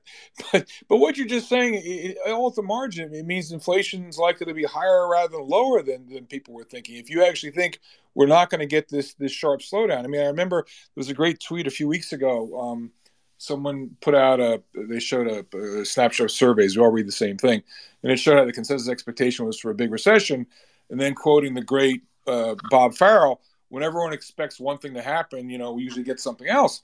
So there's something else you just outlined. So why is that not really inflationary? You know, I don't mean Weimar. I'm just like inflation is going to be, you know, six percent. Yeah, four, yeah. oh six. Okay, fine. Do I hear six? Do I or whatever. Yeah, you know, four, four or five percent. And if that's the case, if that's the case, how in God's name? Okay, maybe you say yield curve control. I get it, but without yield control, like why in their right mind would anybody own a freaking government bond? It's craziness. Well, I think that I think that I think that that's right. But I think that what you know what I'm what I'm trying to say is that we're in an environment where, in order the governments have got to sell the debt. This is the thing, and there's a lot of debt to sell. So you're going to have to have some manipulation of the bond market, and that may come through the Federal Reserve or whatever whatever mechanism oh, oh, oh, oh, oh Okay. Oh, oh, oh, okay, but but but let's go. You're talking about the E and the PE. Okay, fine. Yep. We talk about the E. The world you're talking about, you're going to have significant margin pressures, will you not? You you could well do that. That's I'm I'm not saying that, but I think the I think that the implications are, and that's what I was saying right at the outset. What what I don't know and what I'm very uncertain about, and what I can't get my head around is what the E does. But logically, everything that we're saying here is that you've got a lot. There's a lot of margin pressure coming it's not quite evident yet in some of the numbers, but it looks as if activity is holding up, doesn't it? I mean, you know, I'm uh, I'm not. I'm, i mean, we we don't forecast economies; we just monitor them. But what we're seeing is it's it's pretty clear that there is momentum in uh, in economies, and that's maybe what the credit markets, the commodity markets, uh, currency markets are currently telling us. Uh, I, I, mean, what you're basically saying is we're not going to have a we haven't had a credit cycle, and we're not going to have a credit cycle in the type of world you're talking about which will come as great consternation for most credit investors. Um, but coming back to equities, trying to help everybody in this room. Listening to you talk, I'd want to I'd want to own companies. This plays into your commodities, metals, and energy thing. Own companies that have pricing power. Correct. Um, and so some so some, and I'm not going to mention names. Bad joke attempt coming here, but if I was running an ETF that invested in long duration, loss making, narrative driven, high beta stocks, which only go up and to the right, nothing to do with cash flow generation. It's all about excess liquidity. Right. That's that's exactly where I don't want to be in the world you're describing. Or did I get that wrong? No, I think that uh, look, I think that you, you don't necessarily want um, uh, the, the, that type of area, but I think that what I'm saying is that it's the I'm thinking much more of if you take a value if you take a value or cyclical versus growth division, I'm saying that there actually seems to be maybe more attraction in some of these cyclicals, particularly the commodity cyclicals. Hundred percent, hundred percent, hundred percent. And but I'm trying to I'm trying to come up. I'm trying to think of the other side of it. Like, okay, that's what's attractive, and it's like a seesaw. What's attractive? What's unattractive? Okay. And in the world you're talking about, if at the margin we're going to have growth surprises, which I would just say relative to consensus in terms of economic growth.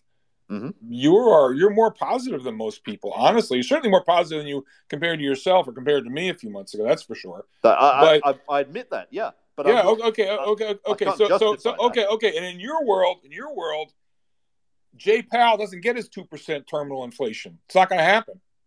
Just not going to happen. And so when I when I I'm getting a little you triggered me, Michael. Um, I, as is always the case where you and I are having a good conversation. So so that tells me, you know, Uh, the, the stuff I want to. You rightly point out what you want to own, but the opposite of the converse of what you're saying is very clear what you don't want to own. The right. crap that's been getting destroyed is going to continue to get destroyed. Who's going to want to own some garbage narrative driven piece of you know whatever on 10 times sales that loses money and, and needs more external finance I, I just don't get it all right enough i'm, I'm yep. upset now all right i think that, i think that's darren darren darren we got a fight going on here help me on this one darren yeah george george let um you know just pulling and, and by the way hold that. on hold on darren i got i got a show for for darren okay darren just so you guys know he is mr you're mr s arc okay so darren Darren and I kind of are on the same page. So I, I, have no commercial relationship with Darren. He's a good guy. We've been in space together. We think the same way. So I suggest he can't say this. He can't, but I can. You all should go take a look at S Arc. Darren, the floor is yours. Yeah, yeah. I think um, you know what I would say is okay. Kind of picking up what what you're talking about, and then let's apply it overseas, right? Like let's look overseas and just for a moment, right? We were mentioning the the dollar going down. Uh, you mentioned, you know, potentially China being, uh, uh, you know, expanding, and, and that's kind of a good environment for emerging markets. Uh, what what do you think in terms of emerging market debt, specifically like Mexico, South Korea, Brazil? uh, you know, is this is this a time where uh, you know some of these sovereign debt countries, uh, you know, would look attractive now, or is that you know not something that's that's in your playbook? Yeah, I think it. I think it fits in absolutely. This is the this is the sort of stage where it should.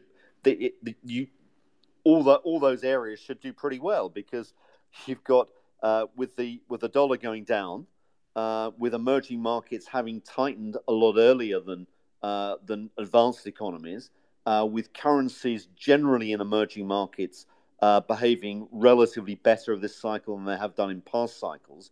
Um, uh, and with the Chinese economy picking up and commodity markets hopefully getting a lift too, um, it all plays into emerging market debt. Yeah, and what else? What I'll say for that, Michael, I'm, I'm I'm still on a rant. Just my head's spinning from the rant I just gave you. Um, we know how things go. This it's the big cycles. Um, there's that great uh, chart. I'm sure you've seen it before. A graph. I'm going to give credit to Gavekal because I think they're the ones who generated it. Um, and they show by decade. I know you've seen it before. The biggest market cap decade, the biggest market caps in the world. And so, you know, in 19, I remember when I started at Fidelity, it was all energy stocks. And then you had, you know, all the Japanese stocks in the late 80s. And then you had uh, all the all the Y2K nonsense, the tech stocks. Then you had China taking over the world. You have, all right, it goes in big cycles. All right, it was all a function of macro uh, regimes. And the trick is try to figure out where it goes next. Right. In the last couple of years, it's been dominated by um, tech companies, and related to that, and, and, and, implicit what Darren was saying as well. Um, the U.S. market cap as a percentage of the world is just like off the charts. I mean, Michael, I can remember back in the day when Japan, Japan. okay, yeah. um, Japan was 67% of EAFE. For those of you who don't know what EAFE is, it's the Europe Australia Far East Index. Michael was the emerging market strategist for Baring Securities back in the day. Um, in any event, Japan was 67% of EAFE. Um, that, that's sort of like the non-U.S. S&P. Um, Japan, I last looked, Mike, you'll correct me. I think it's six percent of the S, of EAFE or some or six percent of world market cap, some crazy low number. All right. So, so what I would say yep. to you, are yep. we not the opposite? So, the end of the playing field. You have provided the na- the narrative or the story or the macro regime like I know I solve for X. X is these U.S. tech companies or the U.S. market in terms of dominance of global market cap. Like this will this is going to mean revert. Maybe not all the way back because technology marches on. There is a secular story, but it's been totally overcooked. You know, strong dollar, money flowing into um, uh, into the U.S. Uh, tech stocks. The U.S. has more tech stocks than any other market. Blah blah blah blah blah.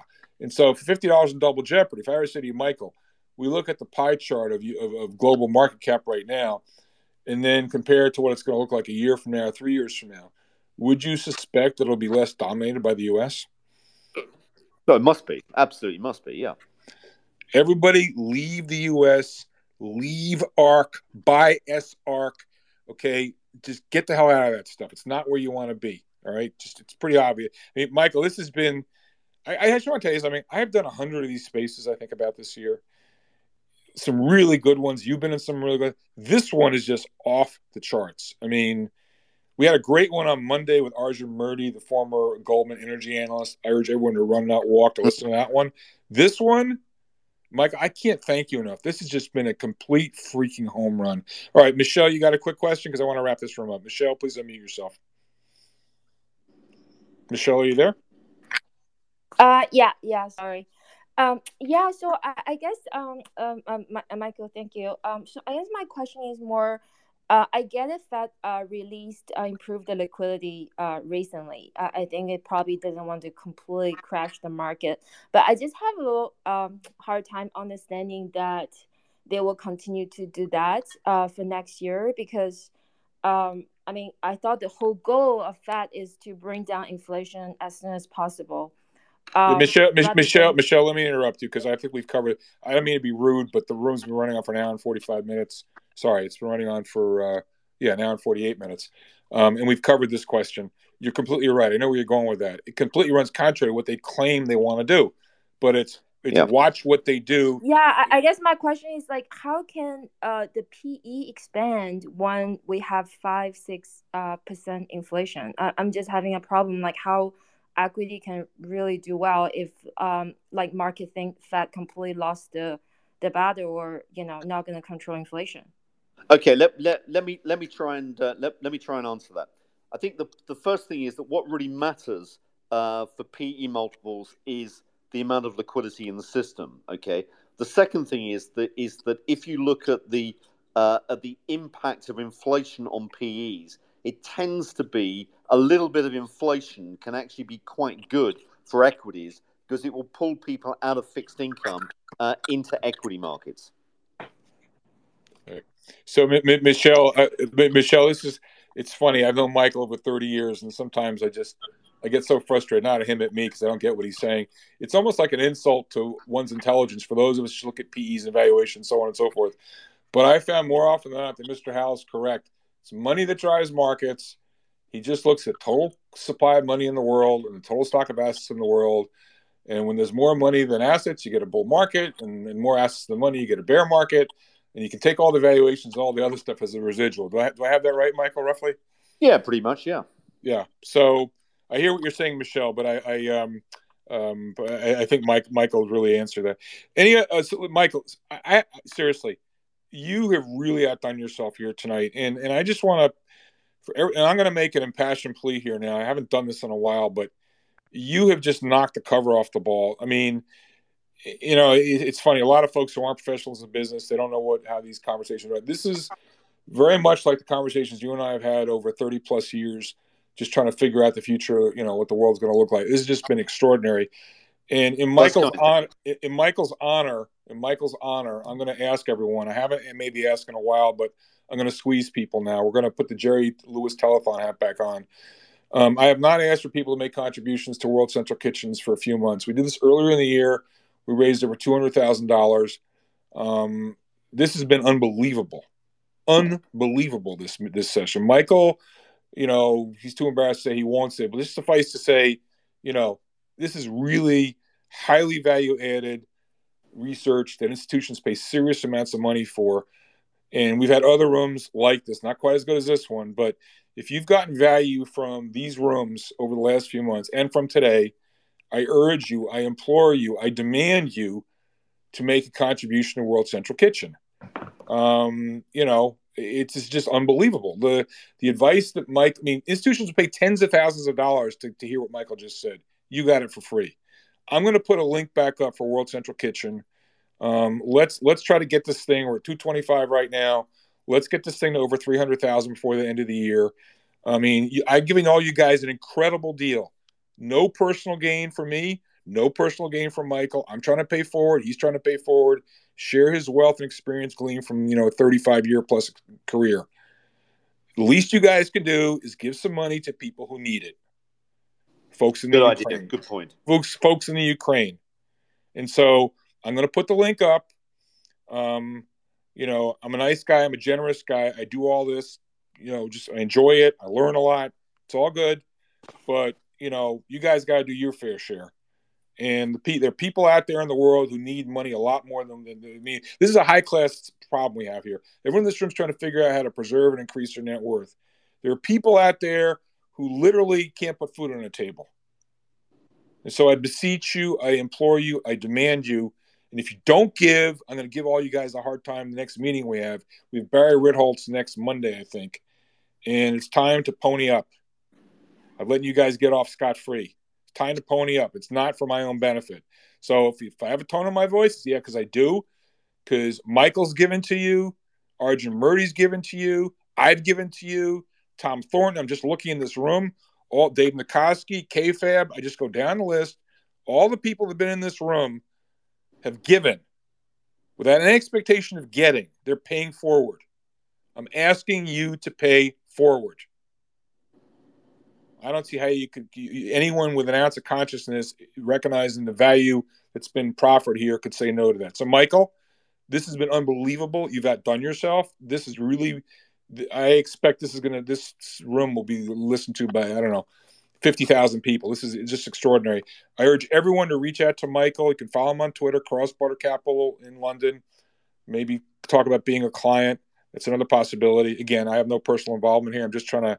I know a good thing when I see it, and Michael Howell's the real deal. So, Michael, thank you again. This has been. That's kind, George. Thanks for hosting. Thanks, Thanks and, and, and by the way, it's, it's almost midnight. It's almost uh, it's almost what 11 p.m. where you are right now. This has been fantastic. And again, I'm going to put the link up for World Central Kitchen again.